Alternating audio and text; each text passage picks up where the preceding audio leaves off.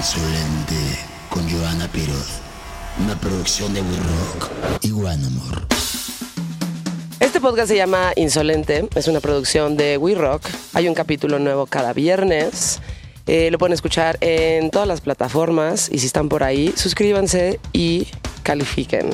Hoy tenemos como invitada a Carla Casillas, que fue la jefa de investigación para el documental de las tres muertes de Maricela Escobedo. Carla Casillas, editora y periodista independiente, jefa de investigación del documental Las tres muertes de Maricela Escobedo, ganador de un Ariel en el 2021. Fue corresponsal en Madrid por más de una década. Ha sido coordinadora de la unidad de investigación del Universal y editora jefa de Vice News en español. A lo largo de su carrera ha acumulado una decena de premios en concursos de periodismo, la mayoría de ellos en su calidad de coordinadora de investigación y editora. Fue la coordinadora editorial del Manual Urgente para la cobertura de violencia contra las mujeres y feminicidios en México. Actualmente trabaja en la investigación de tres documentales y es coautora del libro Los 12 mexicanos más pobres. Esto es insolente.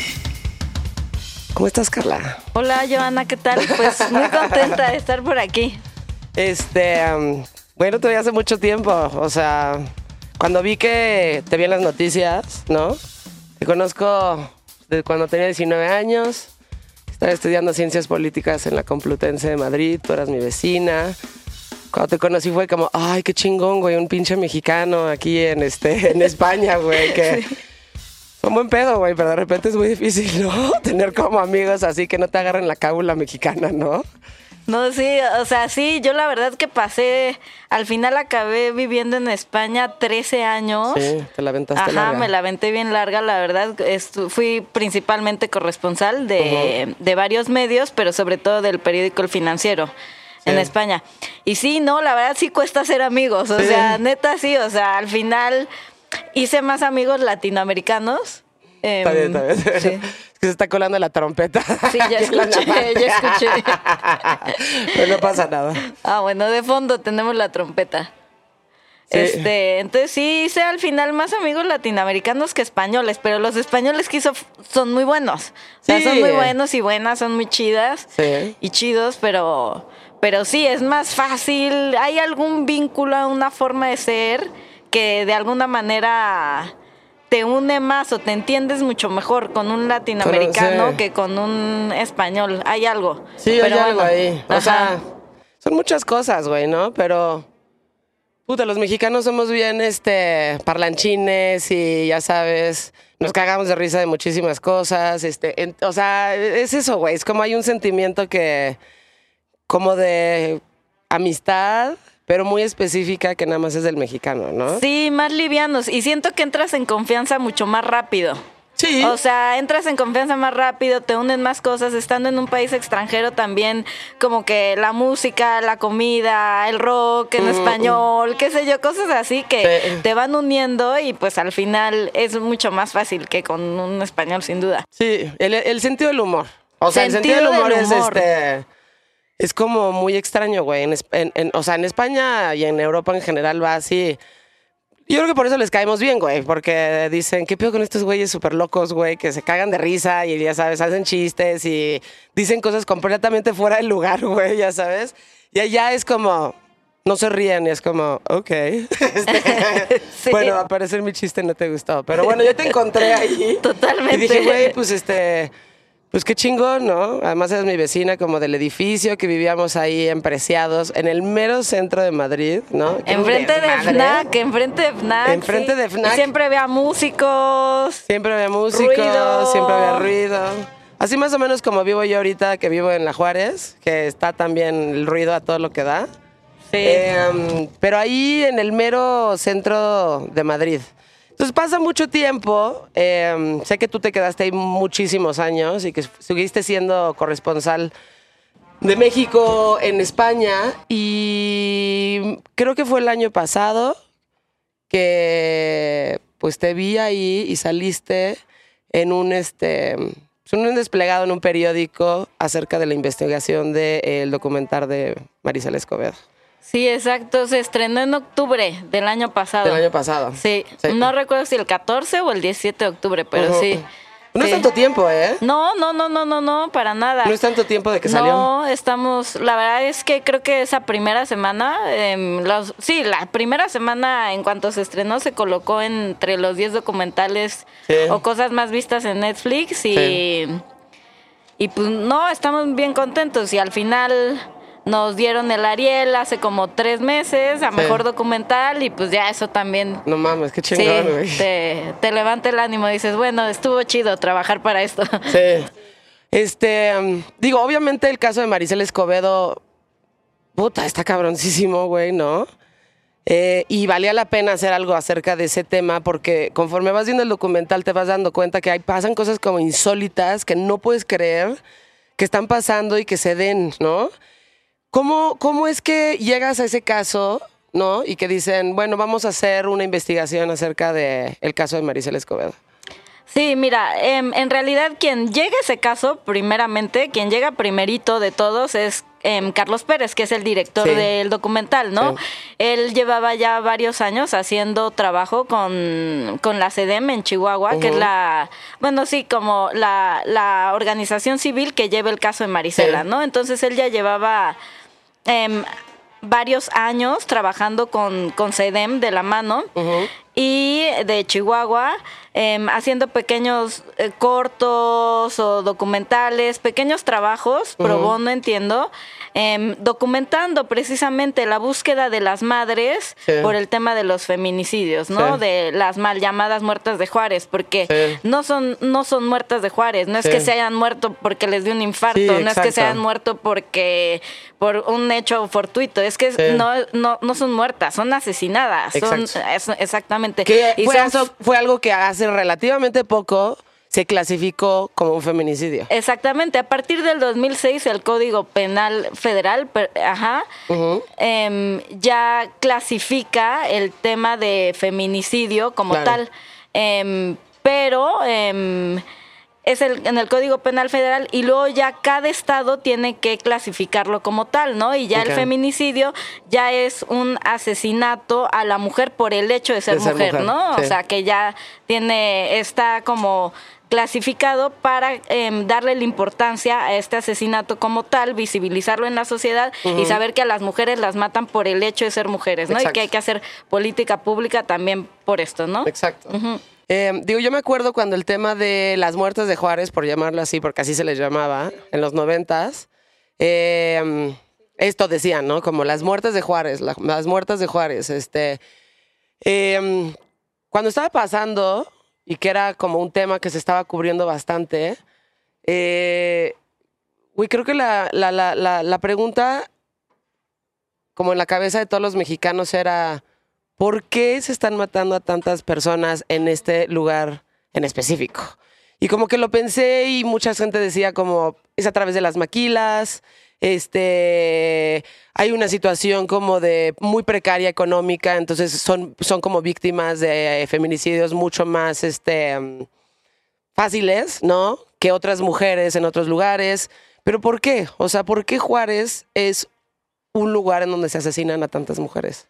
Sí, exactamente. Me equivoqué, es en el 2016 cuando se tipifica. Dije 2006, es 2016. Pero bueno, em, sí, efectivamente, el, el- el fenómeno de las mal llamadas muertes de Juárez, de los asesinatos en Ciudad Juárez, de los feminicidios en Ciudad Juárez, como se debe de llamar, se da en el, eh, empieza a darse en 1994, a, a, a partir de que Ese se año, que firma. además es bien importante. Exactamente, y a partir de que se firma el Tratado de Libre Comercio, empiezan justo a llegar todas las maquiladoras a Ciudad Juárez. Y es efectivamente contra el perfil de este tipo de chicas mucho más vulnerables a las que se les asesina, Claro. justamente, ¿no? Entonces, bueno, hay muchísimas teorías al respecto, hay muchas feminicidas que han investigado el caso, pero sí, efectivamente, o sea, lo que sí podemos decir, porque hay, hubo teorías de lo más diversas, incluso disparatadas, ¿no? Que eran, Ajá. ah, sí, que eran ah, un asesino serial, luego ya cuando se vio que no, que eran muchas que no, que eran americanos, que se cruzaban a matar mujeres, no sé si te acuerdas también de esa teoría. Sí, por la O sea, prostitución y este, como todo el tráfico sexual también que existe en Tijuana. Exactamente, pero al final yo creo que lo más importante y en donde hay que poner el foco más allá de eso es que yo creo y desde mi punto de vista es que sí que había una un grupo de mujeres que debido a las maquiladoras, debido a que no había alumbrado público, debido a una serie de factores sociales, ¿no? Diversos, de lo más diverso, fueron siendo asesinadas. Y efectivamente ellas pertenecían a un grupo muy vulnerable de mujeres, eran jóvenes de adolescentes prácticamente que se tenían que desplazar muy de noche o salir ya muy de noche desde las maquilas, em, hacer grandes trayectos hacia sus casas y precisamente esos grandes trayectos a altas horas de la noche, sin transporte público, sin calles alumbradas, etcétera, pues las volvían muy, muy vulnerables, ¿no? De cualquier tipo de agresión y las agresiones principalmente, como sabemos, vienen de hombres, ¿no? De hombres a mujeres y que efectivamente eran violadas, eran violentadas y que es, eh, exactamente esos son los factores que convierten al feminicidio en feminicidio, ¿no? Que fueran agredidas sexualmente, que tuvieran golpes, que fueran expuestas en lugares públicos, es lo que vuelve a un feminicidio un feminicidio, ¿no? Como tal, tiene ciertas características. Em, digo, además es el 94, que además el Tratado de Libre Comercio, ¿no? Es como un año bien violento en México por Colosio, por el levantamiento del ZLN, ¿no? O sea, como que todo está en México así como, o sea, violento. ¿no? revuelto, muy revuelto. Muy revuelto. Pero además, o sea, lo que estás diciendo, o sea, creo que me llama la atención, además de por el ambiente social y político de México en ese momento, es porque, este, o sea, el fenómeno de, más bien, la posibilidad de un hombre de matar a una mujer está ahí. Está palpable todo el tiempo en todos lados, ¿no? Pero eh, la situación de vulnerabilidad que puede llegar a tener una mujer por estar en ese lugar en específico, este, por todo lo que acabas de decir, como falta de, falta de infraestructura en las calles, este, eh, falta de presencia de la autoridad en las calles, o sea, todo esto obviamente lo hizo mucho peor, pero el fenómeno de que, o sea, la impunidad con lo que un güey puede matar a una mujer está en todos lados y es súper palpable. Nada más que ahí fue más fácil porque, porque, o sea, las características de este lugar lo permitieron. Totalmente, son las características físicas y sociales, ¿no? De un lugar. Por, un, por, por, una parte, como dices, justo, ¿no? No hay vigilancia, no hay alumbrado, no hay caminos seguros, no hay nadie que vigile, no hay nadie. Entonces las hace, digamos, terriblemente presas fáciles, ¿no? De cualquier hombre. Y luego a eso agregamos el tema de la justicia, como bien apuntas, ¿no? Que hay una impunidad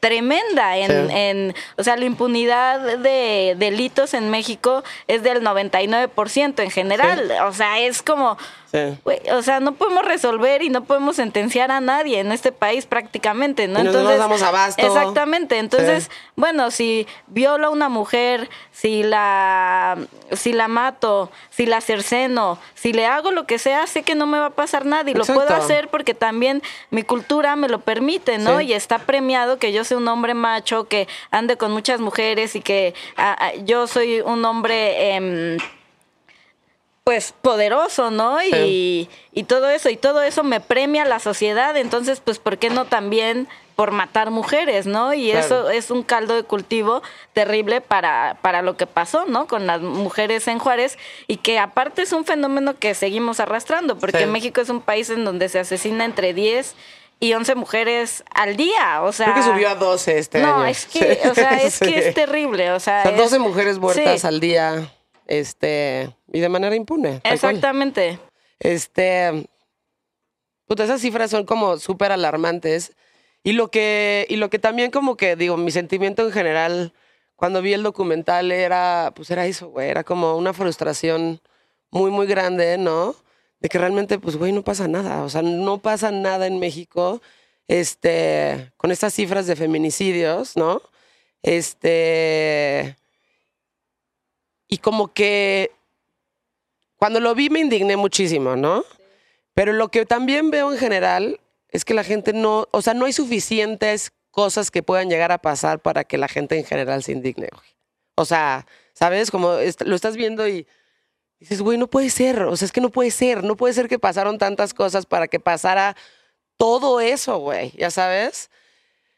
Y siento que más bien la gente no. Hay, hay, una cosa en donde la gente ya, o sea, no, ya no se sorprende por, por muchas cosas, entonces nos indignan. Este, y por otro lado, también creo que hay una falta de educación tremenda en general, ¿eh? de, de hombres y mujeres con respecto a los feminicidios y también con respecto a todo lo que está pasando en cuestión de, pues, este, de las marchas feministas, eh, de cómo entender que una mujer hace lo que hace, la rabia que de repente puedes llegar a tener si te desaparece una mujer en tu vida. O sea, te voy a poner un ejemplo, ¿no? Una amiga hace relativamente poco estábamos en su casa en Valle de Bravo. Le va bien, o sea, como que vive muy bien ella. Tiene dos hijas. Y este, estábamos hablando de que habíamos visto en su restaurante a Mario Delgado hace relativamente poco y yo cuando lo vi entrar dije, ¿qué hace este pendejo aquí, no? O sea, que se vaya.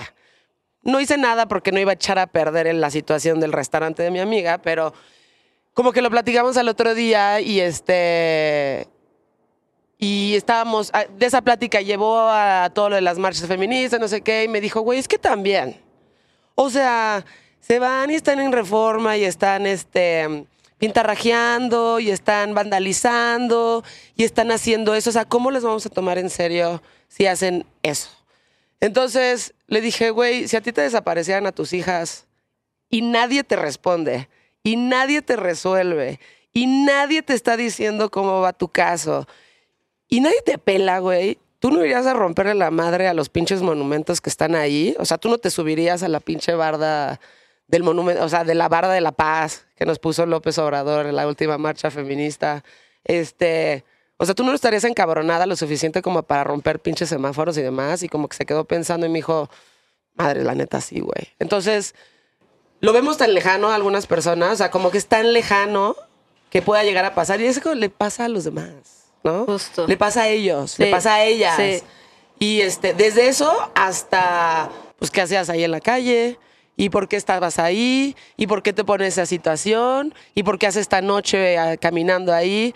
Y es como de, güey, un, una disociación de la realidad tan cabrona que dices, neta, güey, o sea, un poquito de empatía, ¿sabes? Entonces, siento que hay, muy, o sea, hay, hay, hay una falta de educación muy profunda, tanto de los feminicidios como del fenómeno feminista que se está gestando en México, pues. No, sí, totalmente, totalmente. O sea, em, yo siento que ahorita apenas, hace dos años quizá, porque la marcha pasada ya fue en pandemia. Pero una antes, una Ah, fue marcha fue histórica, histórica, sí. eh, aquí en Ciudad de México, ¿no? Si no mal recuerdo, fueron, o, según cifras oficiales, 60 mil mujeres.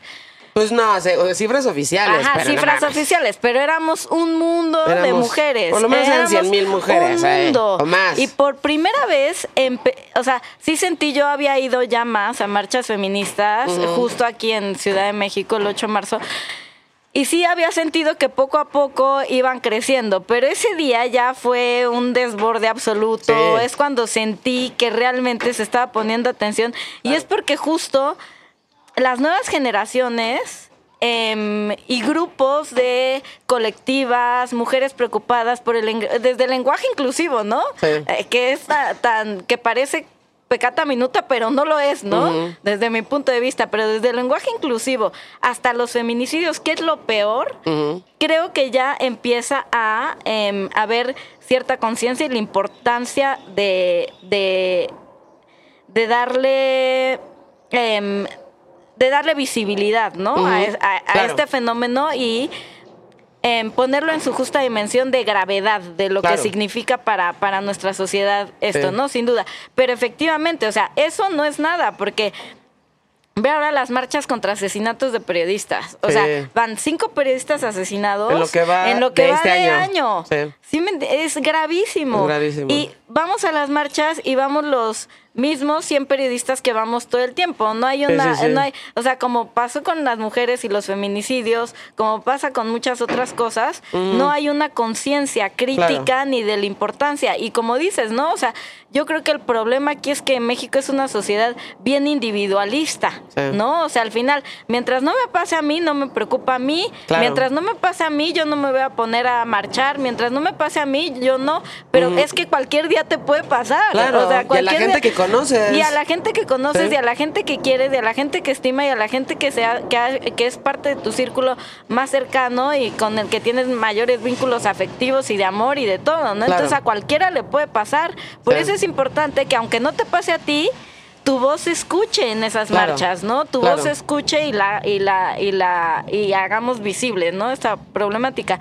Pero justo también a partir de de la publicación del documental y es una cosa de la que me siento como muy orgullosa es justo esto, ¿no? Que a partir de que el documental se publique en Netflix, em, yo empecé a ver eh, el Twitter cómo explotó, ¿no? O sea, Sí. y justo era de gente y de muchos hombres que decían, yo no entendía por qué las mujeres lo quemaban y lo rompían todo. Ahora Claro, ya lo entiendo. Exacto. Ajá, em, o no vuelva a criticar a las feministas, o no vuelva Claro. a hacer esto. Entonces yo siento que sí fue como un, un, un- un documento visual que cambió mucho la perspectiva de quien lo vio, ¿no? Sí. O sea, porque te hace entender, yo creo que todas las capas de violencia a las que se enfrenta una mujer y justo lo que decías, ¿no? Cómo te revictimizan, o sea, ¿por qué ibas con Sí. minifalda? Sí. ¿Por qué ibas tan tarde? ¿Por qué Seguro ibas borracha? ¿Por qué ibas drogada? Seguro Sí. fue tu culpa.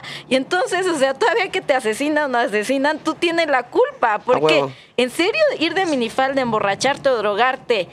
em, Sí, eh, o drogarte incluso, ajá, o sea, y ¿y? drogarte, ajá. ¿Y ¿Y cuál qué? es el problema? Sí, o sea, exacto. ¿cuántos hombres no se drogan y no los culpan por drogarse y luego que son asesinados? Pues no, pero la Sí, mujer eso nunca sí, ha pasado con sea, un hombre así de, "Oye, estabas exactamente. drogado, por eso te hicieron eso, güey. Eso no pasa, Jamás. a ellos no se les cuestiona eso, ¿no? Y Claro. a nosotras sí, pues no, entonces ya basta, o sea, eso es lo importante, ¿no? Decir ya basta. Sí. Ujú. ¿Qué tan, o sea, ya entrando como al tema en específico del caso de Maricel Escobedo, ¿te encontraste con muchos obstáculos para hacer toda esta investigación? Pues sí, o sea, me- em, sí, o sea, me- metodológicamente y periodísticamente, ¿no? Que es lo que a, a nosotros nos tocó hacer, o más bien al, al equipo que a mí me, me tocó como llevar justo, ¿no? A partir de que Carlos, justo em, retomando como esta idea que dijimos al principio, ¿no?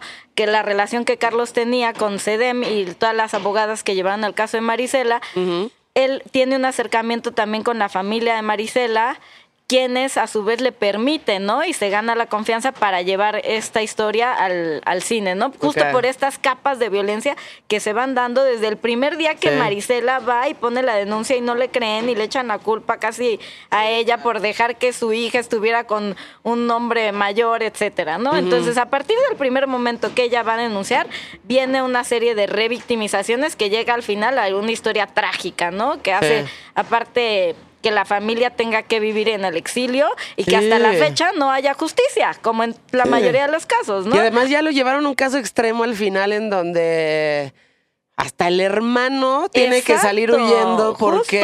justo. Porque no, o sea, como, como si no hubiera suficiente violencia o suficientes asesinatos hasta ese momento, todavía tratan de matar al hermano, ¿no? Como para decir, ya vamos a acabar con todos los que tengan que ver con este caso para que ya se callen. Exactamente, ¿No? total, totalmente, totalmente. Entonces, bueno, em, retomando tu pregunta, es eso. Sí, obviamente nos costó mucho trabajo porque teníamos primero que desempolvar un caso que había sucedido en el 2010, ¿no? Empezó en el 2008, 2009 con, Sí. el, de- con la desaparición de Ruby y luego en el 2010 se da el asesinato de Marisela, ¿no? Entonces, eh, a final, el diciembre del 2010. Entonces había que desempolvar un caso de hace 10 años, ¿no? Nosotros estábamos 2020, 2021 cuando empezamos a investigar. Sí. 2020, 19, 20. Entonces, conseguir todos los expedientes, hacer solicitudes de transparencia. Se hicieron más de 100 solicitudes a través de la plataforma de transparencia para pedir expedientes, cadenas de custodia, videos de chivos expiatorios que como vimos en el documental se acusó falsamente antes a, A este, al- ¿cómo se llama? Al Wicked. ajá, al Wicked, y antes hubo otro Sí.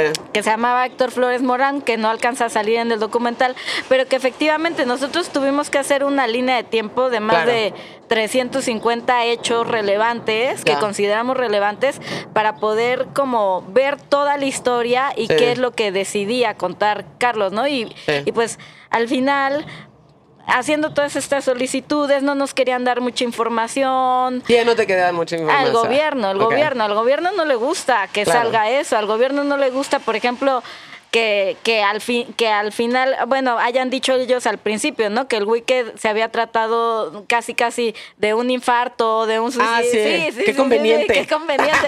Ya, Sí. exactamente. Uy, qué ¿no? conveniente que Y este güey ahorita le haya dado un infarto. Y al final resulta que sí que lo mataron, ¿no? Obvio. Entonces estábamos pidiendo los videos, estábamos pidiendo muchísima información.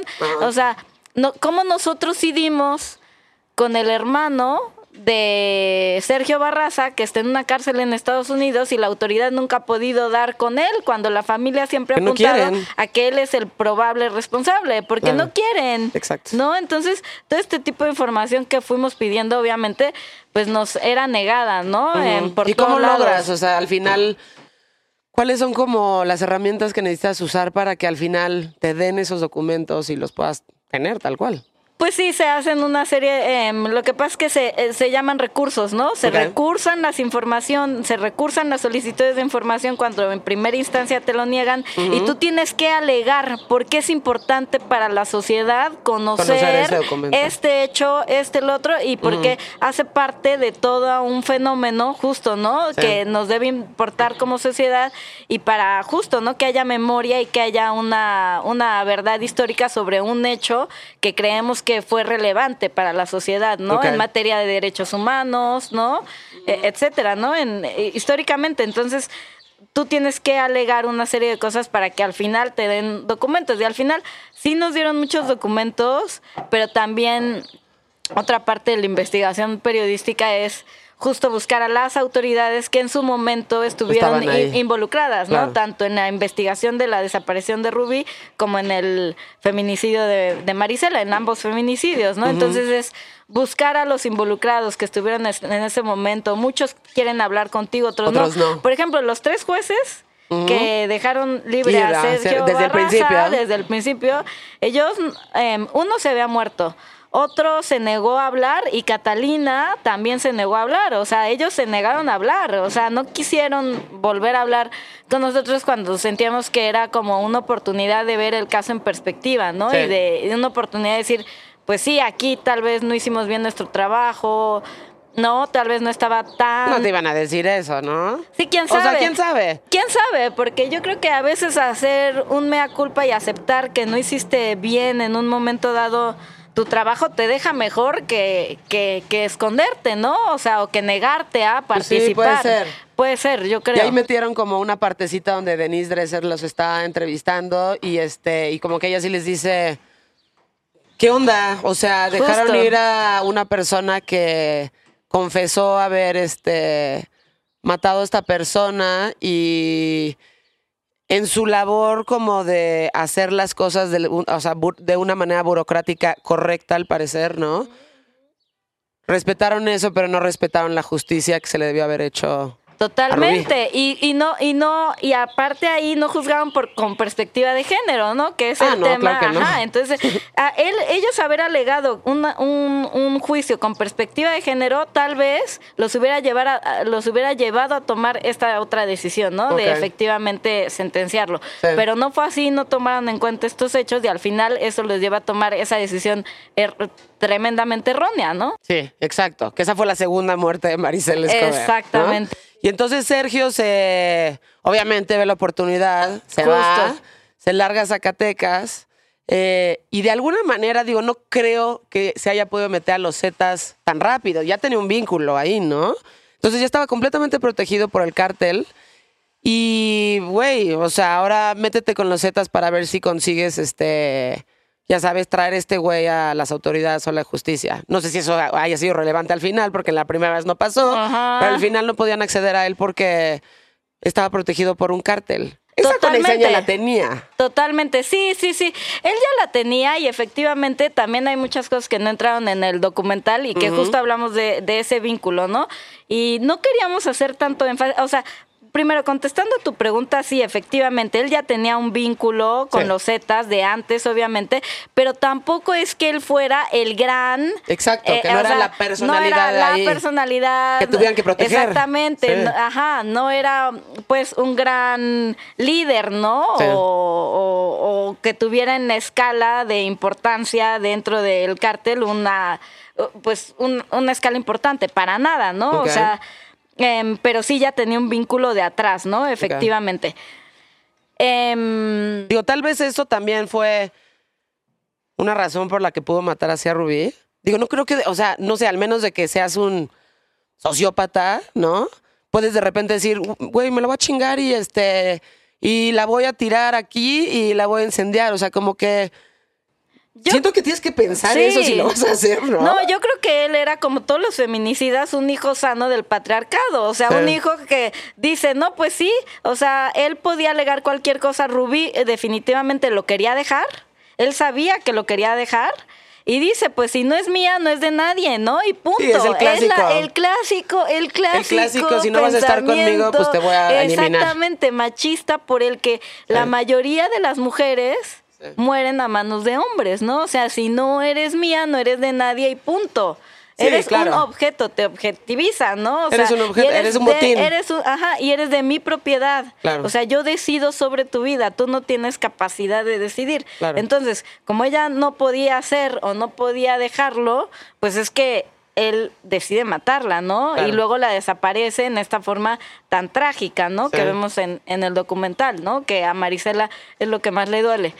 Pero sí, definitivamente yo creo que eso es lo que hace, pero ya posteriormente cuando lo que sí, digamos, le ayuda a escabuirse de la justicia, ya posteriormente sí es el vínculo, ¿no? Yo Sí. creo con, con, Y con algo de haber tenido especial ahí ya en ese momento para que lo, o sea, para que un cártel lo proteja a ese nivel. O sea, si es un sicario, no lo proteges tanto, ya se les entregas a las autoridades y igual hasta negocias un poco con el gobierno, ¿no? Y dices, mira, que ah, ya te lo voy a dejar, pero a mí déjame estar chingando de este lado, ¿no? Pero entonces algo pasó en ese transcurso de tiempo en donde se volvió importante para el cártel. Sí, algo habrá, habrá pasado, se volvió importante. Yo creo que sí, sin embargo, sí no dejó de estar, con- o sea, nunca escaló tanto como para que hubiera pasado eso. Tal vez era chofer sicario de alguien importante o algo así, pero Sí. pues él no tenía tanta autoridad. Pero sí, obviamente, yo creo que sí hubo por, por ahí una protección del cártel, ¿no? Para no Sí. finalmente volverlo a esconder. ¿No? Sí, claro. y, y- y- y no entregarlo a, a- a la autoridad, ¿no? Porque aparte los Zetas mandan, como bien sabemos, en determinados territorios, ¿no? Sí. Y en Zacatecas estaban fuertísimos, ¿no? Esa guerra y en su momento tenían muchísima fuerza este, este cártel. Sí. Y, o sea, la cultura de la violencia, lo que dices. O sea, cómo es normal para muchos hombres, ¿no? Decir, o sea, no importa, eres mi propiedad, eres botín de guerra históricamente, ¿no? Este. Y sí, eres un objeto, entonces yo puedo hacer contigo lo que yo quiera. Y creo que muy en el fondo lo que estamos tratando de cambiar es justo eso, ¿no? O sea, como la cultura de la violencia generalizada con todas las mujeres en México. Sí, sí, no, sin duda. Y justo también la, la otra, sí, es cambiar esta cultura y también cambiarlo justo, y es por lo que te decía, ¿no? Que tampoco abordamos tan de fondo eh, en la historia de Sergio, porque sentimos que abordar la historia de Sergio era abordar en el punto de vista otra vez del criminal, ¿no? Claro, o sí. sea, Sí, y entonces sí. no queríamos abonar a No, esta claro. narrativa justo. ¿no? En donde, Conócelo. wow, conócelo. Que se vuelva humano, ajá, vulnerable. Exactamente. Que también conozcas que a lo mejor creció en un, en un hogar disfuncional, golpeado. Exactamente, sí, claro. exactamente. Era la historia, o sea, sentíamos que teníamos que contar la historia de la mano de Marisela, Rubí y su familia, ¿no? Y que él nunca debía de, de tener un protagonismo porque volvemos a las narrativas estas en Machistas. donde machistas, Sí. eh, exactamente, exculpadoras, ¿no? Sí. De que, ah, bueno, sí, Em, una de las cosas que, por ejemplo, no entró y que creo que abona muchísimo a la perspectiva de género es que su abogado alegó que cuando él llegó a, a su casa, Rubí estaba con otro vato. ¿No? O sea, el argumento Ese es el perfecto argumento. para exculparlo, ¿no? Y que Exacto. la sociedad dijera, ah, no, Ah, pues no, claro, sí. claro, pues estaba con otro, otro vato, con razón la mató, ¿no? O sea, Y eso les parece justificable. y les parece justificable, claro. que es lo O sea, peor. Llegar a Entonces, esa conclusión en tu cabeza. Exactamente. Es decir, Madres, güey, o sea, Ma- ¿a ti te parece normal eso? Exactamente, Sí. no es normal. Aunque hubiera estado con 10 vatos, que aparte ni siquiera se comprueba eso de que hubiera estado con un vato, ¿no? Claro. O sea, fue un pretexto que yo estoy segura que él puso porque investigamos y no había nada por ahí que dijera eso. No había una persona huida, luego inventa que también lo mató a él, no había otro cuerpo. O sea, no. ¿Sí me entiendes? A todas luces sabías que esa ese era solo un, un pretexto, un argumento grosero, ¿no? Para, para, para, para exculparse, ¿no? Justo. Entonces Eh, decidimos sí. no, no, no Sí, meterlo, ¿no? Claro. O sea, era como, ¿en serio la vamos a revictimizar? No. No, pues no, de eso No, se además su historia no es importante, o sea, su Justo, historia no es y su relevante. historia no es relevante. El hecho es el que es relevante. Y el hecho es que mató a una mujer y la desapareció y la quemó y la descuartizó y la dejó ahí tirada en, En que- marraneras. en el marranero que le dicen, ¿no? Justo, justo Sí. en las marras. Sí, no, totalmente. Ese es el hecho, ¿no? Sí. Entonces no, no, no veíamos por qué abundar o contar más de, de su historia. Por ejemplo, cuando, cuando, cuando se acercan a la familia de Marisela y de Rubí, ¿cuál es la situación con ellos? O sea, ¿cómo se sienten? ¿Todavía tienen miedo? Em, yo creo que, bueno, e- es una relación que Carlos tejió de muchísima confianza con él, ¿no? Para que, pues, co- em, justo a través de del hijo de Mariceles, yo creo que la Sí, parte exacto. narrativa, ¿no? Sí. Súper importante es junto con la voz de Marisela, él, Sí. quienes llevan todo el documental, ¿no? Sí. Entonces, tejer esa relación y que él te cuente de primera mano todo cómo fue sucediendo la historia, yo creo que eso fue como súper importante y primordial, ¿no? Para, Sí. para el documental. Y al final, em, cuando vieron el trabajo, yo creo que se sintieron, le dijeron una frase muy bonita a Carlos, algo, algo así como, em, si a mi madre le faltó decir algo en vida, está dicho con este documental ya, Exacto. ¿no? O sea, es como, ya Exacto. es, ajá, o sea, no podía haber sido retratada de manera como más completa e- esta historia. ¿no? Y se quedó satisfecho. Y se quedó, exactamente, y Es se quedaron importante. justo, y eso, porque eso también teníamos como cierto miedo, Miedo, ¿no? claro. Al final te da miedo, Sí, o sea, porque estás tratando de hacerle justicia, pero si el documental no le parece que estás haciendo justicia, entonces tu trabajo igual vale madre. Justo, Sí. entonces era eso, entonces al final siento que sí, ellos se quedaron con muy buen sabor de boca la familia, o sea, que se quedaron contentos con el trabajo. Pero sí, efectivamente, nosotros seguimos hablando con ellos y con sus abogadas y todo. Y, y hay un punto que no se ha resuelto, que es la justicia, ¿no? O sea, Claro. justicia, o sea, ese es el tema, que ellos siguen exiliados en Estados Unidos, no pueden y tal vez ya ni quieren regresar a- al No, país, no, no, no. pero obviamente el homicida de Marisela sigue libre, o sea, y nunca está va- por ahí. y tal vez no vamos a saber quién fue y no vamos a saber quién nadie y el, el- el entonces gobernador prometió que iba a abrir el caso.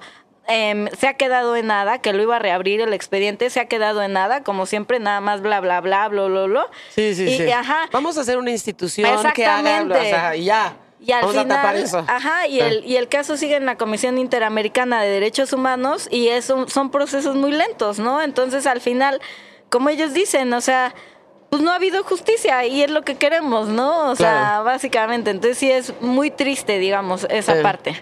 Eh, um, o sea, esta parte que cuentas como de que a través del documental se terminó de contar, o sea, como que fue de una forma como justo decir lo que Marisela Escobedo hubiera querido que se dijera en su propia voz, ¿no? Y es como, y es importantísimo, o sea, el, el- la labor de, de documentar, ¿no? O sea, la labor de documentar este tipo de cosas, porque si no, o sea, si no, si, como se documenta cualquier cosa, y seguro tú lo sabes, ¿no? O sea, si, si alguien pinta un grafiti en la calle y no le tomas fotos y alguien más lo interviene, nadie se va a dar cuenta, o sea, que estaba ahí. Si no documentas las cosas, si yo no tengo esta conversación contigo y se graba y luego se saca, si no grabas las cosas, si no hay expedientes, si no hay todo esto, o sea, si no se documenta, eh, es como si no hubiera pasado absolutamente nada. ¿sabes? Claro, es un, e- es un país sin memoria histórica, ¿no? Digámoslo así, Sí. o sea, y sin memoria histórica, no o sea, estamos condenados a no aprender nada, a no enderezar nada, a no ver dónde están nuestras fallas, nuestros errores, etcétera, ¿no? O sea, yo siento que la memoria histórica sirve para eso, ¿no? Y para y para hacer justicia, ¿no? A las víctimas, a quienes sufrieron de un bando del otro, em, a quienes sufren todo tipo de injusticias, de crímenes, em, de desprecio, de omisión por parte de las autoridades, ¿no? Etcétera. Entonces, si no documentamos eso es como si no existiera, ¿no? Entonces yo creo que... Sí, es un este- caso más Sí, ahí en los expedientes justo. ahí que no pasa absolutamente nada, como seguramente es el caso de muchísimas mujeres, no solamente de Juárez, ¿no? Sino a México. O sea, ¿cuántas personas no ha de haber ahí que están espe- esperando un avance, una respuesta, alguna cosa, y no sucede? Y es la razón por la que mucha gente tampoco denuncia. O sea, como, güey, me voy a exponer. Digo, Marisela fue muy valiente porque dijo, o sea, a pesar de todas las trabas que te pone todo el mundo y la revictimas, revictimiasis- Revictimización. revictimización eh, de las víctimas, ¿no? Sí, Para ser redundante. claro. Sí, sí, sí. este, ya sabes, es como, de, ¿para qué nos metemos en más problemas? ¿Para qué nos exponemos? ¿Para qué, o sea, y, y se, y, y- y se cerciora a través del documental? Es como, mira, ya cállate, porque si no, entonces vamos a ir atrás de ti, y luego vamos a ir atrás de tu otro hijo, y luego vamos a ir así y así, y es interminable. O sea, el nivel de violencia es interminable, el nivel de impunidad es interminable también, ¿no? Entonces, este, pues documentarlo es importante, porque si- entonces no pasa absolutamente nada. Y justo eso, o sea, la gente no va y denuncia. Creo que, o sea, la gente que realmente denuncia, digo, desde, desde un abuso sexual, ¿no? Hasta un caso extremo como ese, son, es un porcentaje bajísimo en México. Sí, no, totalmente. Hay una cifra negra de Sí. delitos que no conocemos y que justo es por eso, ¿no? La gente se cansa. Sí. Y aparte justo, ¿no? O sea, lo que puede significar o el peligro que puede significar que tú denuncies o digas algo, ¿no? O sea, no nos vayamos tan lejos. Acoso, ¿no? Sí, Como acoso. el acoso era una cosa que no se denunciaba nunca.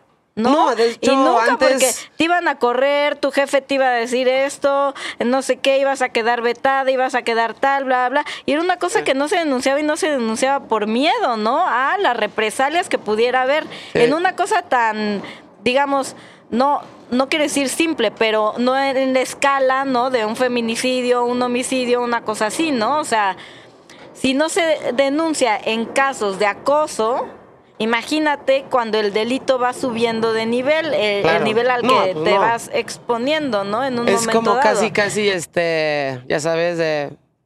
No tiene sentido. No, tiene, no tiene sentido hacerlo. Y lo que me parece, o sea, han cambiado, han cambiado muchas cosas, pero yo todavía me acuerdo, digo, de chavita viendo la tele y demás, ¿no? Este, cosas que serían insólitas verlas hoy, ¿no?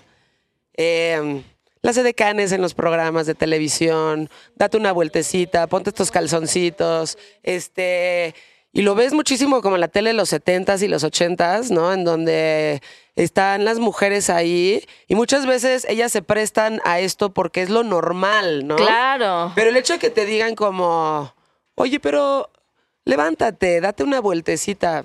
Sí, Qué chingados, güey, soy tu decano. exactamente. O te tengo que entretener a Sí, ti. sí, sí, sí, o sea, ¿qué, cómo, cómo me estás viendo tú para que yo tenga que vestirme de una forma y entretenerte? ¿no? Exactamente. Amuse me. Ajá. O sea, date una vueltecita por ahí y lo ves muchísimo.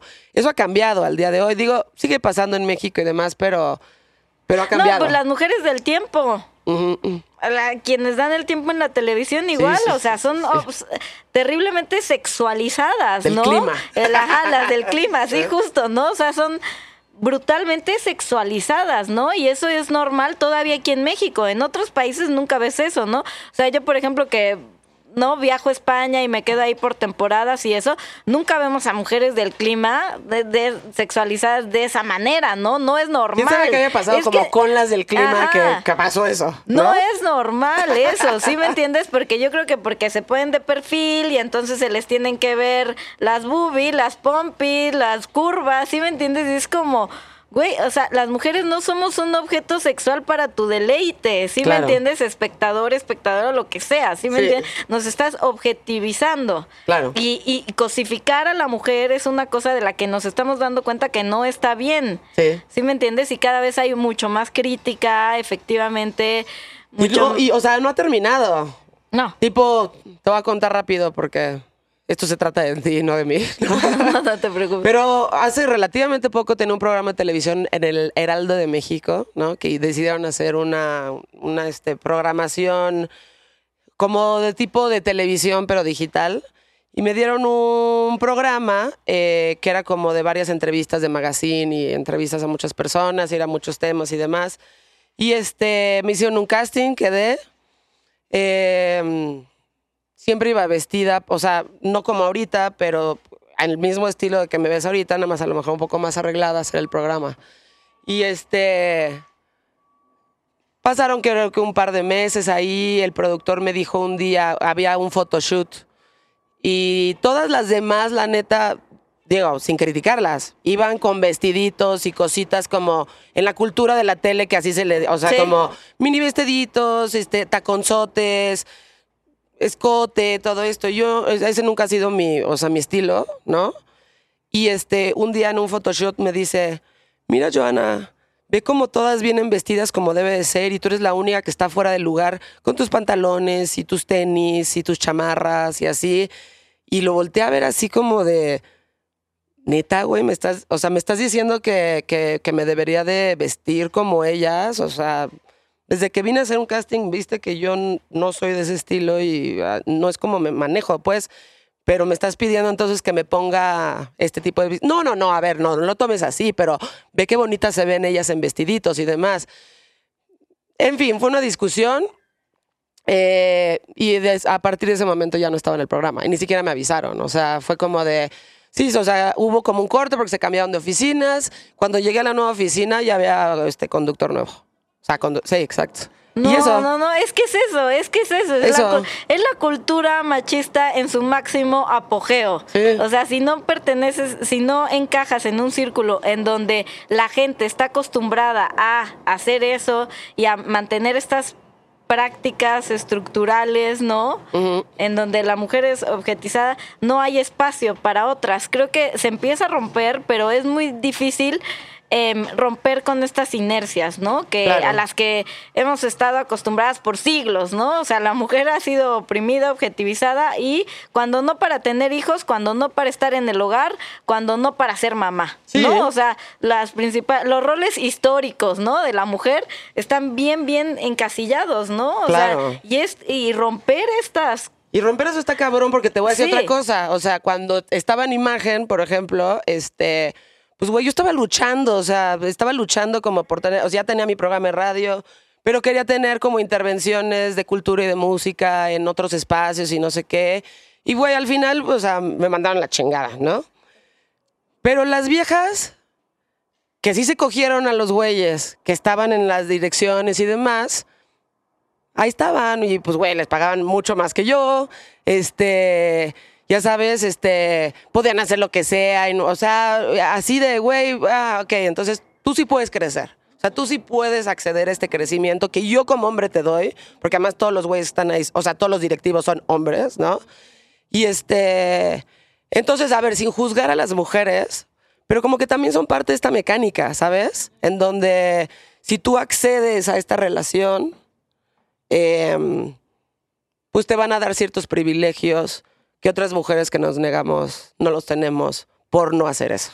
Sí, no, Entonces creo- es como, sí. no es nada más de güeyes, es de mujeres también que Sí, no, participan. es un problema de la sociedad Sí. entera, ¿no? Y de cómo nos han educado y de cómo em, hemos crecido y de los de los roles, ¿no? En donde nos han hecho creer que solo usando tu cuerpo, que solo usando tu cara, que Sí. solo usando tus armas sexuales vas a poder Sí. lograr algo, ¿no? Claro. Pero hay que quitarnos esa idea y decir, no, o sea, esto no puede ser así. Y entre más mujeres estemos conscientes de que no, no, no puede ni debe de ser así, o sea, Claro. no debe, o sea, si tú no quieres, pues, Sí, ¿no? si tú O no quieres, si porque tú hay no una- quieres, sí. si lo quieres hacer, sí, estás en todo derecho si tú hacerlo, no quieres claro. hacerlo, no Sí. tienes por qué obligarte o estar obligada a hacerlo, ¿no? Claro. Porque así lo dicta la sociedad y así se maneja y tal, ¿no? O sea, pero sí, yo creo que a partir del movimiento, justo del movimiento Me Too también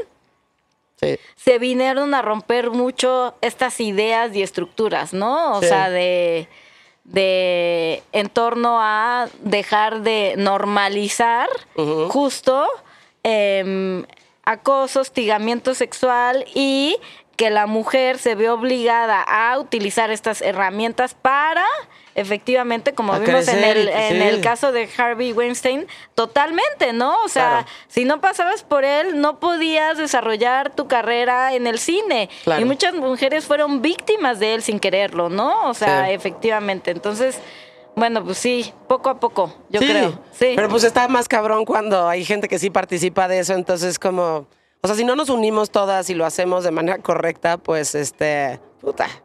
sí Es eso, es como de, híjole, pues este, pues a ver cómo lo voy a hacer, ¿no? Sí, sí, sí. Porque todo mundo participa de eso. Ahora, justo el, mo- el movimiento feminista en México, que pues está muy fuerte, ¿no? Este, ahora sí ha ido cambiando, o sea, ha ido cambiando esa perspectiva. También creo que estamos en un momento en donde estamos aprendiendo, porque hay muchas cosas que también ya se salieron de control, güey, siento, ¿no? O sea, hay muchas cosas que se salen de control.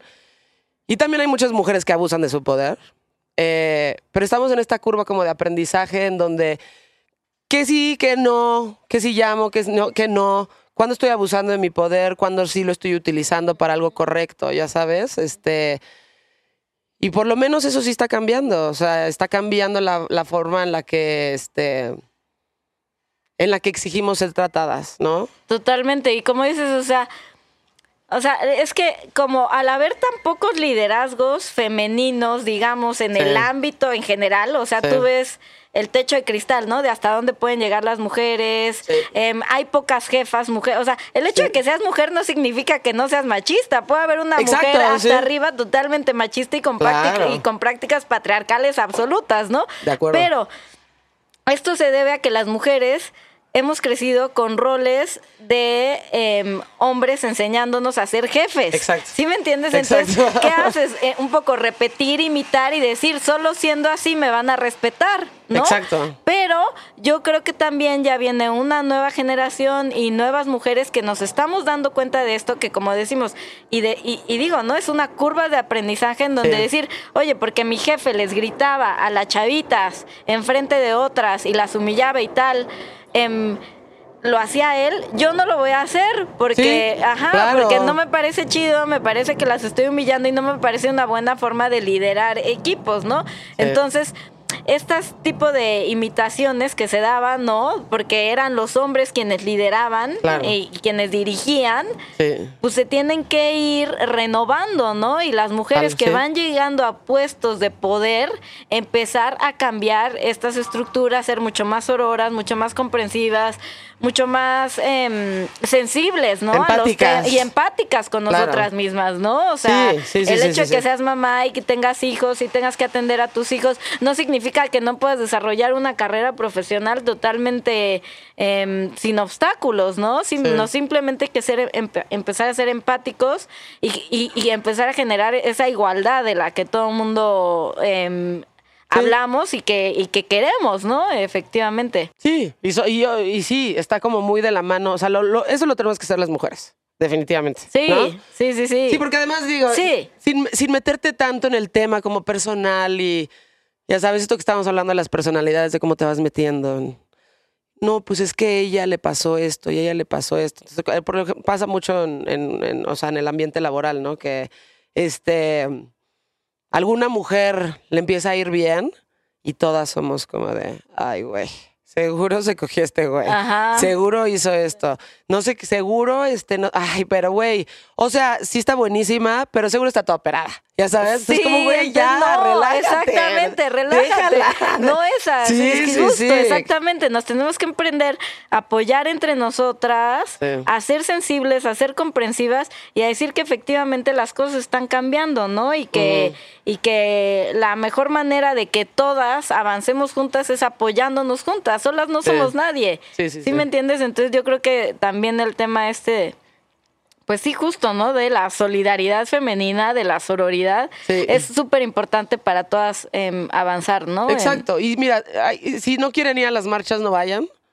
Tampoco tienen que ser de las Justo. viejas que van a romper todo. Sí. Yo las respeto, la Sí, neta. sí. No soy la de lo que... no, o sea, yo no hago eso, pero si están ahí, muy su pedo, ¿no? Totalmente. Este, e incluso ni siquiera tienes que ir a las marchas. Yo creo que lo tienes que hacer a través de tu círculo cercano donde estás. En tu chamba, ¿no? Con la señora de la limpieza de tu casa. Totalmente. Con las personas de limpieza en general, o las que son más vulnerables, ¿no? Este. Las mujeres, o sea, ¿sabes? O sea, como cómo tratas a las personas que están abajo de ti, cómo tratas a los meseros, güey, cómo tratas a las personas que muy fácilmente podrían este, salir dañadas por una decisión tuya, ¿no? O sea, lo haces en tu círculo cercano, lo haces con tus colaboradores de, colaboradores de trabajo, lo haces con las personas que te encuentres en la calle, o sea, lo haces con este círculo cercano y si cambias eso, pues a lo mejor ya entonces empiezas una nueva red de comportamiento como un poquito más humano, en donde de ahí ya puede partir a tener como consecuencias pues más contundentes a largo Claro. plazo, ¿no? Claro, en la medida que todos cambiemos y ha- y hagamos ahora sí que nuestro granito de arena, nuestro pon- pongamos nuestro granito de, arena, hagamos nuestra tarea, hagamos em, un mundo mucho más amable, mucho más respetuoso, mucho más sensible con todos los seras y seres humanos, Sí. el mundo va a ir cambiando. O Sí. sea, no quiero sonar naive, ¿no? Porque tampoco pienso que esto se va a cambiar de un día para otro. Pero sí pienso y sí me doy cuenta que yo lo veo mucho con mis reporteras, mujeres, ¿no? O sea, y como yo también he aprendido a decir, bueno, voy a hacer equipos igualitarios y ahora sí, adrede, voy a hacer equipos en donde ah, si tengo que contratar cuatro personas, quiero que dos sean mujeres y quiero que dos sean hombres. Sí, o sea. ¿sí me entiendes? Sí. O sea, y sí puedo, eh, tal vez más fácilmente porque haya más reporteros, puedo encontrar más hombres, pero Claro. yo ya me estoy dando a la tarea y me estoy esforzando por encontrar mujeres. Y hay mujeres talentosísimas y se van Sí. haciendo redes Claro. y una mujer te recomienda a otra y otra, otra y otra, otra y dices, oye, no, la verdad no estaba tan difícil hacer un equipo igualitario, ¿no? Hacer un Exacto. equipo... Entonces, bueno, o sea, este tipo de cosas. Y yo a lo que veo, a lo que voy, es que sí veo que las reporteras de las nuevas generaciones, o sea, yo tengo 50 años, ¿sí me entiendes? Pero yo veo que mis reporteras de 24, 25 años no tienen el mismo chip que yo tenía a su edad. O sea, totalmente. Ya están ¿Para mucho. bien? Para bien. O- absolutamente, ¿no? Ya están mucho más despiertas, ya están mucho más conscientes, ya traen este discurso, este hacer, esta sensibilidad, ¿no? Feminista y esto de decir, oye, pues no, no voy a encajar en este rol, lo siento, ¿no? O sea, y voy a hacer y deshacer a mi antojo, o sea, en el buen sentido, ¿no? De, de poder hacer y, y- y no que me que por ser mujer me, me encorseten o me digan, tú no puedes hacer esta cobertura, tú no puedes em, salir a hacer esto a campo, eh, ¿sí me entiendes? Y to- y Esa es otra, ¿no? Como de, es "Ah, no, otra. ay, no, tú no vas a poder dormir aquí". Cultura y espectáculos, sí. ¿no? Y es como, oye, ¿por qué no voy a hacer política si me gusta la política, no? Claro, o sea, por, sí. ser, ¿por qué no voy a hacer deportes? Ahí está Marion Reimers también, Sí. ¿no? Que ha abierto brecha, digo, también en el campo de del periodismo, para muchísimas otras mujeres que quieren hacer diversidad de cosas y que por ser mujeres y no encajar en lo que dice la sociedad que debes hacer, no lo pueden hacer, ¿no? Claro. Entonces también los artículos, los textos, todos los trabajos de, de estas nuevas reporteras ya traen integrada la perspectiva de género, ya no revictimizan, ya no Ya, hacen ya, cosas ya. así, ya no hacen preguntas terribles a las mujeres, ¿no? De, Sí, sí, sea, sí, sí. es clásico ese, Ajá. este, que las mujeres, este, ya sabes, las actrices, o sea, al güey le preguntan como cosas interesantes Ajá. y luego a las viejas les preguntan, ¿cuál fue tu rutina de trabajo? Eh, Digo, de, de- de ejercicio. sí, para sí, llegar sí, aquí. justo. Es como, ¿por qué me preguntas la pendejada a mí? ¿Y cómo es tu dieta? Ajá. ¿Y cómo Sí. le haces para verte bonita? Sí. ¿Y cómo haces para después de embarazarte quedarte del qué usas? maquillaje? Es como. ¿en serio? Me tienes que preguntar eso. La Yo- pendejada a mí. Justo, la pendejada. Exacto. O sea, no me crees capaz de poderte responder algo que al- sea relevante. Exactamente, totalmente. El otro día veíamos, yo doy unos talleres justo de periodismo con, con perspectiva de género a partir de un manual que hicimos para ONU Mujeres, en el que yo fui la coordinadora editorial. Y a veces cuando damos los talleres ponemos pequeños videos, ¿no? De justo estas preguntas. Ajá. Y había una, una campeona ecuatoriana, no me acuerdo en qué, en qué deporte, Ok. pero están entrevistándola en la televisión, ¿no? Y le pregun y a los hombres deportistas les preguntaban, ¿no? De sus marcas, de sus esfuerzos, de sus entrenamientos, de no sé qué. Y cuando llega el conductor a la chica, le, le preguntó algo así como, bueno, ¿y te gusta cocinar? Y aparte de hacer el deporte, ¿te Creo gusta que- creo que sí lo vi, creo que sí Y lo vi, como, sí. Oye, ¿en ¿te gusta serio? cocinar? O sea, y tienes ahí a la campeona. Oye, Carla, por cierto, te gusta- Pero es que tienes ahí a la campeona que acaba de ganar una medalla Sí, para su país y le preguntas en serio, a diferencia de los hombres, que si le gusta cocinar, Claro. o sea, ¿por qué haces eso, no? O sea, no y es como, O este, o este comentario que se echó Checo Pérez, que creo que nunca se va a librar de eso, ¿no? Había una mujer como perfilándose para uno de los 20 lugares dentro de la Fórmula 1 y este le preguntaron, pregunta inteligente, ¿no? ajá. Y dijo, ay no, qué oso, si me gana una mujer, este... eh, o sea, imagínate que te gane una mujer. No, no, no, no, no. Que se pongan a barrer y que se vayan a la cocina. No, Digo, yo amo la. Fórmula 1, pero dices, y te quiero apoyar, Checo, pero no Sí, mames, pero sí, o sea, no, no me Te hagas mamaste, esto, por o sea, favor, totalmente. No digas ese tipo de cosas, pero a lo que voy es que es tan normal, tan generalizado, tan, este, ya ni siquiera lo piensas, ni lo cuestionas, ni nada más está ahí. Claro. Y es eso, o sea, es este, ¿sabes? O sea, las palabras son importantes, güey, y, y las ideas son muy importantes, o sea, las palabras son importantes para generar ideas y las Claro. generar, las ideas son, o sea, son importantes para generar como discursos y a su vez como con modos de pensar, ideologías y demás, ¿no? Y si no eres capaz de cuidar tus palabras, ya sabes. Exactamente. Pues, güey, hay algo mucho más profundo dentro de ti que no estás solucionando, ¿sabes? Si nada más dices eso. Totalmente, totalmente. Así, como si Sí, absolutamente sí. nada. O sea, el lenguaje es importantísimo. ¿no? Para, para definirnos, para, como dices, ¿no? Para definir ideas, para, para hacer. Por eso la importancia del lenguaje inclusivo, ¿no? O sea, deja de invisibilizar a las mujeres. O sea. ¿quiénes inventaron el masculino genérico? Hombres, ¿no? Ok. Al frente de la academia. Entonces, ¿por qué no visibilizar a las mujeres? ¿Por qué no visibilizar a las niñas? ¿Por qué no visibilizarlas desde pequeñas y que se sientan importantes, ¿no? O sea, eh, eh, o sea, por eso es básico, ¿no? Yo creo que también empezar como con cosas que, que sí, efectivamente, yo veo que muchas feministas están en contra, ¿no? Incluso, y que dicen, no, no, es que el lenguaje inclusivo no es tan importante porque lo importante es que cambien la práctica, esto y lo... No, sí, yo creo que sí es importante cambiar a todos niveles, o sea, y que cambies a un nivel no significa que no puedes cambiar las cosas a otro y a otro y a otro, ¿no? O sea... em, Digo, yo no sé, ¿eh? o sea, en, en cuestión del lenguaje inclusivo, como que me he puesto a pensar, la neta, y como que digo, a ver, o sea, respeto a quien lo dice y a quien lo quiere utilizar. Yo escojo no hacerlo, o sea, porque, híjole, no sé, o sea, porque así hablo, puede ser, o sea, y te estoy siendo muy honesta, o sea, como que así Sí. hablo, ¿no? Este, entiendo lo que estás diciendo perfecto, como por qué invisibilizar a estas otras personas. Es que yo ya siento que está incluido. Como que lo que Sí, hablamos porque hace rato. nos enseñaron, O sea, yo no estoy, porque la no gramática lo negando, inventaron, ajá. porque la gramática y el masculino genérico lo inventaron hombres y el ser humano, eh, el ser humano tiene que hacer masculino y todo tenía que ser masculino, pero ¿quiénes Ujú. inventaron ese Sí, bueno, gramática, ese lenguaje inclusivo? Los Hombres. hombres, hombres, en su mayoría eso usted históricamente, o sea, eso puedes ir a cualquier lugar y encuentras, ¿no? ¿Quiénes eran la gente de la Real Academia y todo? Sí, sí, sí, que sí, sí. inventaron el, el lenguaje, o las reglas gramáticas, hombres, hombres que invisibilizan a las mujeres, ¿no? De alguna manera, y por eso es el masculino genérico.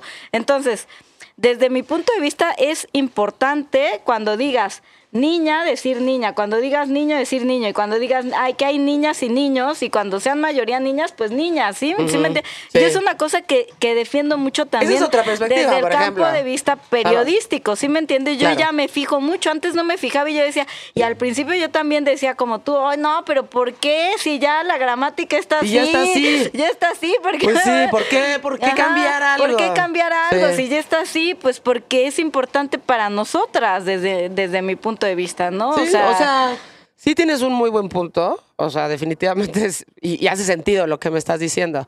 Ahora, siento que debemos ser, este, pues igual tolerantes en, en, en- en cuestión de, si lo quieres usar, úsalo. Si no lo quieres usar, no lo uses y no juzgues a partir de eso. Totalmente, o sea- Así como hay gente que, a ver, si alguien que es transexual o transvesti o de, de, de toda esta comunidad, si dice, oye, a mí me puedes decir, por favor, Jonathan, Ajá. obviamente lo voy a hacer. Claro. Obviamente lo voy a hacer, ¿sabes? Pero Sí. este.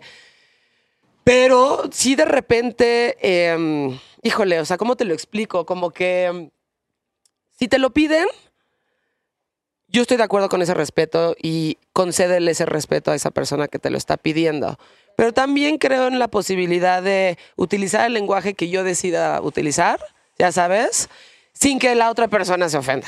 Sí, sí. Y ahí es como un punto en común que podríamos tener todos, ¿no? Sí, no, totalmente. Yo, por ejemplo, no le voy a pedir a mi papá que cambie su lenguaje a estas alturas, ¿no? Ah, Porque no, es como, claro. no, o sea, no lo va Sí, a cambiar, sí, sí, sí. obviamente. Y no le voy a decir, pa, eh, ellos, o eh, ¿sí me entiendes? sí, Compañero. O sea, no. Sí, no. claro, ¿Sí me exacto. entiendes? Y eso no significa que yo me vaya a pelear con él, que yo sea intolerante y, que, y que eso genere un una mala onda, ¿no? Entre él y yo, para nada. O sea, ser tolerantes y, y son pasos que la sociedad va dando ahora sí que paso a pasito. Y Exacto. ajá, y que exactamente, que todos debemos de entender y que a todos nos caerá el 20 en un momento dado y que ya tomarás tu propia decisión sin que eso signifique encono, ¿no? Y que, Claro. eso, y que signifique que porque tú y yo no estamos de acuerdo en un punto ya, ¿no? Nos vamos a aventar ahorita los micrófonos de adiós. Es Pues que no. parece que así también está sucediendo. A veces pasa así Sí. y hay radicalismos que yo siento que no ayudan para nada al feminismo también. Exacto. Exactamente, yo también estoy consciente de ello. Yo siento que hay radicalismos que no ayudan. Y todo lo- también lo que está pasando ahorita con, con el género. O sea, es como de, tienes que ser tolerante. Si no, o sea, como de, ay, güey, espérame tantito, déjame también estar en mi proceso. O sea, como. Todo mundo está en sus procesos, claro. Exacto, déjame llevar mi proceso y déjame entender. Y este. Y vamos a. Vamos a acordar no estar de acuerdo en un punto, ¿sí me entiendes? Exactamente. Y vamos a dialogar y tú también no te ofendas si yo no quiero, o sea, ¿sabes? Si yo quiero, si yo creo que hay un hay dos géneros. O sea, la neta, ¿no? Tú también ser tolerante a que yo creo que la naturaleza es la naturaleza y que hay un género masculino y uno femenino y que si en algún punto de tu vida decides cambiar, yo te voy a respetar por eso, pero no me pidas que también yo cambie la manera en la que yo veo la naturaleza humana para mí, o sea, para mí es una cuestión como, ya sabes, personal. Entonces yo creo que en lo que sí puede, en lo que sí podemos todos estar de acuerdo es que en eso, o sea, en ese punto, yo te escucho a ti, yo trato de entenderte, tú escúchame a mí y yo te voy a tratar de entenderte a ti, ya sabes, y hacer eso, nada más como esa labor de diálogo y de tratar de ser un poquito más empáticos y comprensivos Justo, con la otra parte. Ajá, y explicarlo, ¿no? O sea, Exacto. explicar en qué puntos estás de acuerdo, en qué no, por qué, por qué es la importancia de justo, ¿no?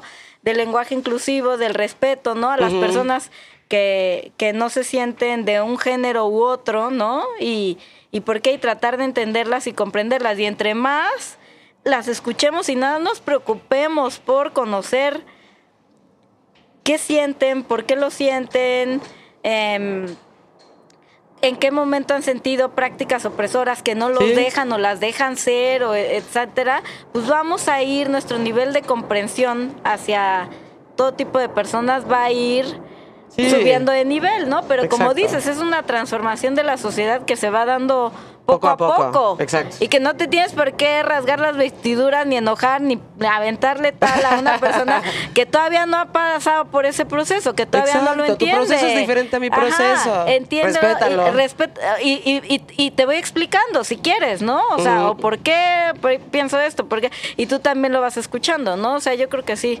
Sí. Son procesos que no se tienen por qué dar en el encono o enconar, pues, ¿no? De una manera a la sociedad que a veces sí la veo ya muy enconada, ¿no? Justo. Sí, o sea, totalmente. Que dices, no. Y siento que lo que está pasando es que más bien todos estamos bien pinches confundidos. Sí. Y no sabemos qué pensar porque no Sí. nos hemos sentado a pensarlo. Exacto. Y entonces como que de repente hay gente que sí utiliza ciertas prácticas por ser por tratar de ser incluyentes, ¿no? Ajá. Y otra, o sea, todos estamos súper confundidos, güey. Sí. Y lo que tienes que hacer es como sentarte y pues realmente discernir tus ideas y decir, a ver, voy a escuchar esto, voy a escuchar el otro y voy a ir como viendo qué va encajando conmigo y qué voy haciendo, ¿no? Justo la escucha, yo creo, de, de la otra, el otro, es súper importante para poder entender y, y hacer tus propias reflexiones y cambiar, ¿no? O sea, todo, todo cambia, ¿no? O sea, lo que yo pensaba hace 10 años de muchas cosas, ahorita es totalmente diferente a lo que pienso ahora, ¿no? Claro. Entonces, todos tenemos derecho, ¿no? A, a cambiar y a modificar ideas, siempre y cuando respetemos, ¿no? A, Exacto. a- a las otras personas. Exacto. Oye, y regresando un poco a este. Sí, porque ya nos a desviamos, Marisela. ¿verdad? Ya No, pero está bien. No, a ver, pero. No, pero a mí, o sea, todos esos puntos a mí me parecen muy válidos y creo que son importantes tocar porque de repente. O sea, los contenidos en general que encuentras es como, es así o es así. Nadie te explica nada, güey. O sea, ¿se, se me entiende? O sea, como, así debe de ser. Y no lo cuestiones, pero así debe de ser. O sea, como que este tipo de reflexiones me parecen, este, como muy, muy importantes, pero este, como regresando un poco al caso, este, de Marisela, ¿no? ¿Sientes que hubo un, este, como un antes y después a raíz del documental y a, a raíz de como de tratar y de como discernir este caso? No, no sé si sea presuntuoso decirlo de alguna manera, pero sí siento que hubo un cambio. O sea, sí siento que el, em, el caso Marisela se resignificó, ¿no? Se resignificó y le dio significado para muchas generaciones que no lo conocían. Claro. O sea, muchísimas generaciones y quienes decían, ay, algo escuché. Sí, de un activista que mataron o una señora decían que mataron afuera del gobierno de el Palacio de Chihuahua. Ah, Sí, recuerdo ese caso, como que y, y muchos jóvenes, ¿no? Y joven, eh, mujeres, chavas jóvenes, chavos que no sabían qué, había pasado y que también quienes supieron o en su momento conocieron el caso no habían visto, digamos, la película completa. Es que además eso es muy, muy, Es muy como- importante, güey. Entonces- ves unos artículos, ves esto, ves esto. Exactamente. Y ves como cachitos de la historia. ves cosas separadas, Cuando ves aisladas. todo, dices, "Ay, Y cuando güey", lo ves claro. todo, te da una dimensión absoluta Claro. Del nivel de violencia y de diferentes capas de violencia que vivió una sola persona Sí. y, y que acabó de manera Muy trágica. muy trágica. O sea, la historia es tremendamente trágica. Entonces, obviamente, por un lado, creo que dio a conocer esta historia a muchas generaciones que no la conocían y resignificó a Marisela em, desde a ella ser dueña de su destino, haber dicho, sí voy a investigar el caso de mi hija, sí sé que tiene consecuencias, sí sé en qué país vivo, pero lo voy a hacer, voy a llegar hasta el final. Y ella misma es una heroína de sí misma, ¿no? Claro. Creo que ella nunca se victimiza y nunca, la vemos diciendo, al contrario. "Ajá, al contrario, es, es Sí. una mujer súper empoderada, ¿no? Que e- Sí. era otro de los factores que, que, que favoreció mucho esta historia, ¿no? Ella Sí. fue, fue siempre muy vocal, habló con medios, había muchas Y cosas grabadas de ella, siempre con mucho respeto, siempre como viendo no lo individual, sino también lo global. Decía, Claro. yo quiero que el, feminicidio de Rubí sea el último feminicidio de, de, mujeres ajá, Sí. en, en, en Ciudad Juárez, Claro. en Chihuahua, en tal. Lo veía todo también de una manera global. Entonces, yo creo que sí, a partir de esto sí se resignifica mucho este caso y también se da a conocer, ¿no? Em, entonces también justo en la marcha del día del año siguiente había mucho más pancartas con el Claro. con Maricel Sí, Escobedo, había calles que les pusieron Maricel Escobedo, había tal. Claro. Entonces dices, pues el poder de una plataforma también, ¿no? Hay que decirlo, como, Sí, como, Netflix, Sí.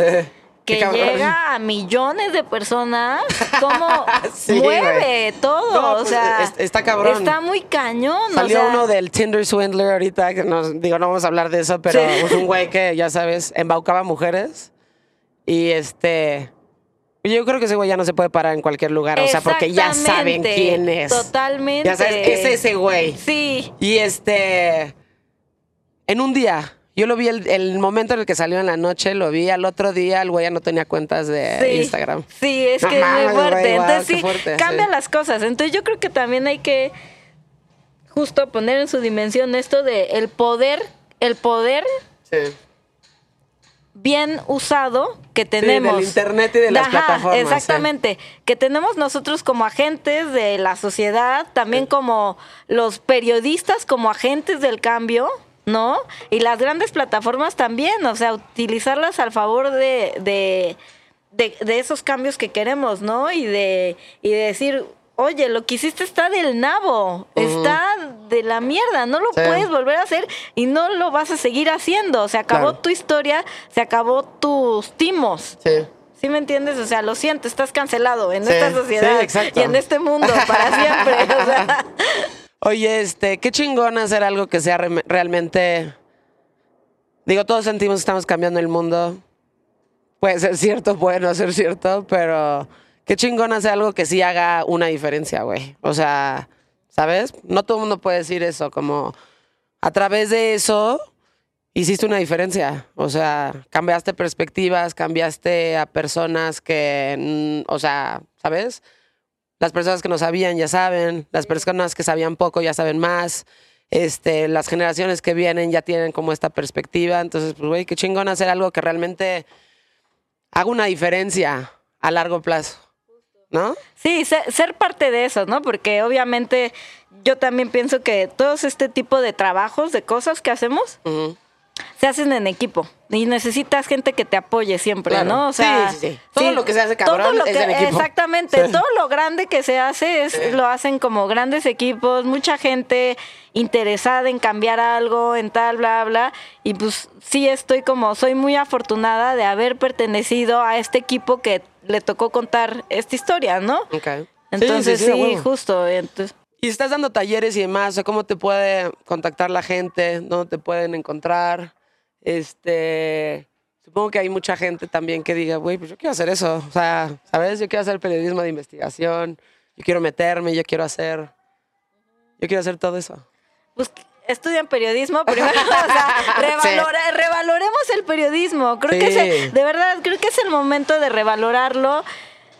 Sí, Vayan a las marchas cuando asesinan periodistas, o sea, Sí. tenemos que revalorar lo que hacemos, ¿no? Y la desprotección y, vulnera- y vulnerabilidad y los riesgos que a veces tomamos justo Sí. por contar este tipo de historias. Y no me refiero a mí, me refiero, por ejemplo, a periodistas y reporteros que están en estados, que están en entidades donde hay unas zonas de silencio terribles, donde hay unas ligas, o sea, totalmente Está entre narco y política y gobierno y todos están coludidos y no saben en qué terreno se mueven y por eso son tantos asesinatos, ¿no? Entonces yo creo que es importante saber para la sociedad revalorar y decir, oye, los periodistas ¿para qué sirven? Pues para contarme las cosas, para Sí. denunciar, para tal, porque si no es por ellos igual no me entero de nada, ¿no? Entonces, Sí, creo que también hacer em, como reflexionar acerca de, de la labor de las periodistas, los periodistas,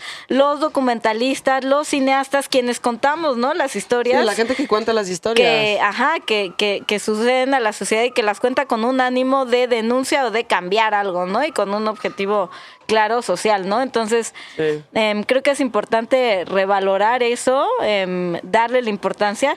Y pues hay muchos talleres, ¿no? O sea, hay talleres de periodismo de investigación, hay talleres para em, de solicitudes de transparencia. Igual, no sé, yo comparto mucho también en mis redes de colegas y em, que, que dan estos talleres y que y que a veces se arman, ¿no? Sí. Ahora con las redes, con YouTube, con Sí, la sí, pandemia y todo, se van armando este tipo de talleres y pues ahí nos vamos a veces ayudando, ¿no? Sí. A compartir cosas. Y de menos vean los documentales. eh, O sea, el de Escobedo yo creo que es responsabilidad de todas las mujeres de México verlo.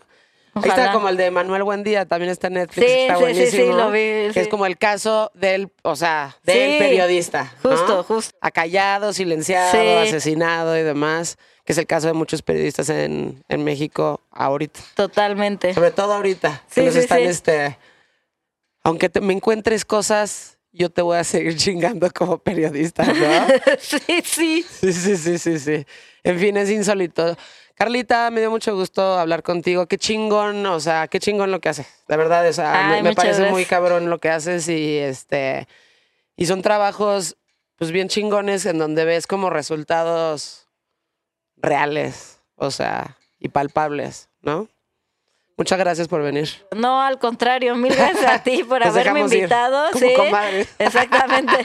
No, mil gracias a ti por haberme invitado a este espacio, que espero que también vea mucha gente y se interese, ¿no? Ojalá en, que el, sí. en ver el documental, quien no lo ha visto. Sí, vean Y el pues, documental, definitivamente. Está en. Netflix todavía. Sí, sí, sí. Va a estar ahí ya, para siempre. ¿pa' creo. siempre? Sí. Este podcast se llama Insolente. Eh, pueden encontrar un episodio cada viernes. Está en todas las plataformas. Es una producción de We Rock. Y si andan por ahí, suscríbanse y califíquenla. Esto es una producción de We Rock y One.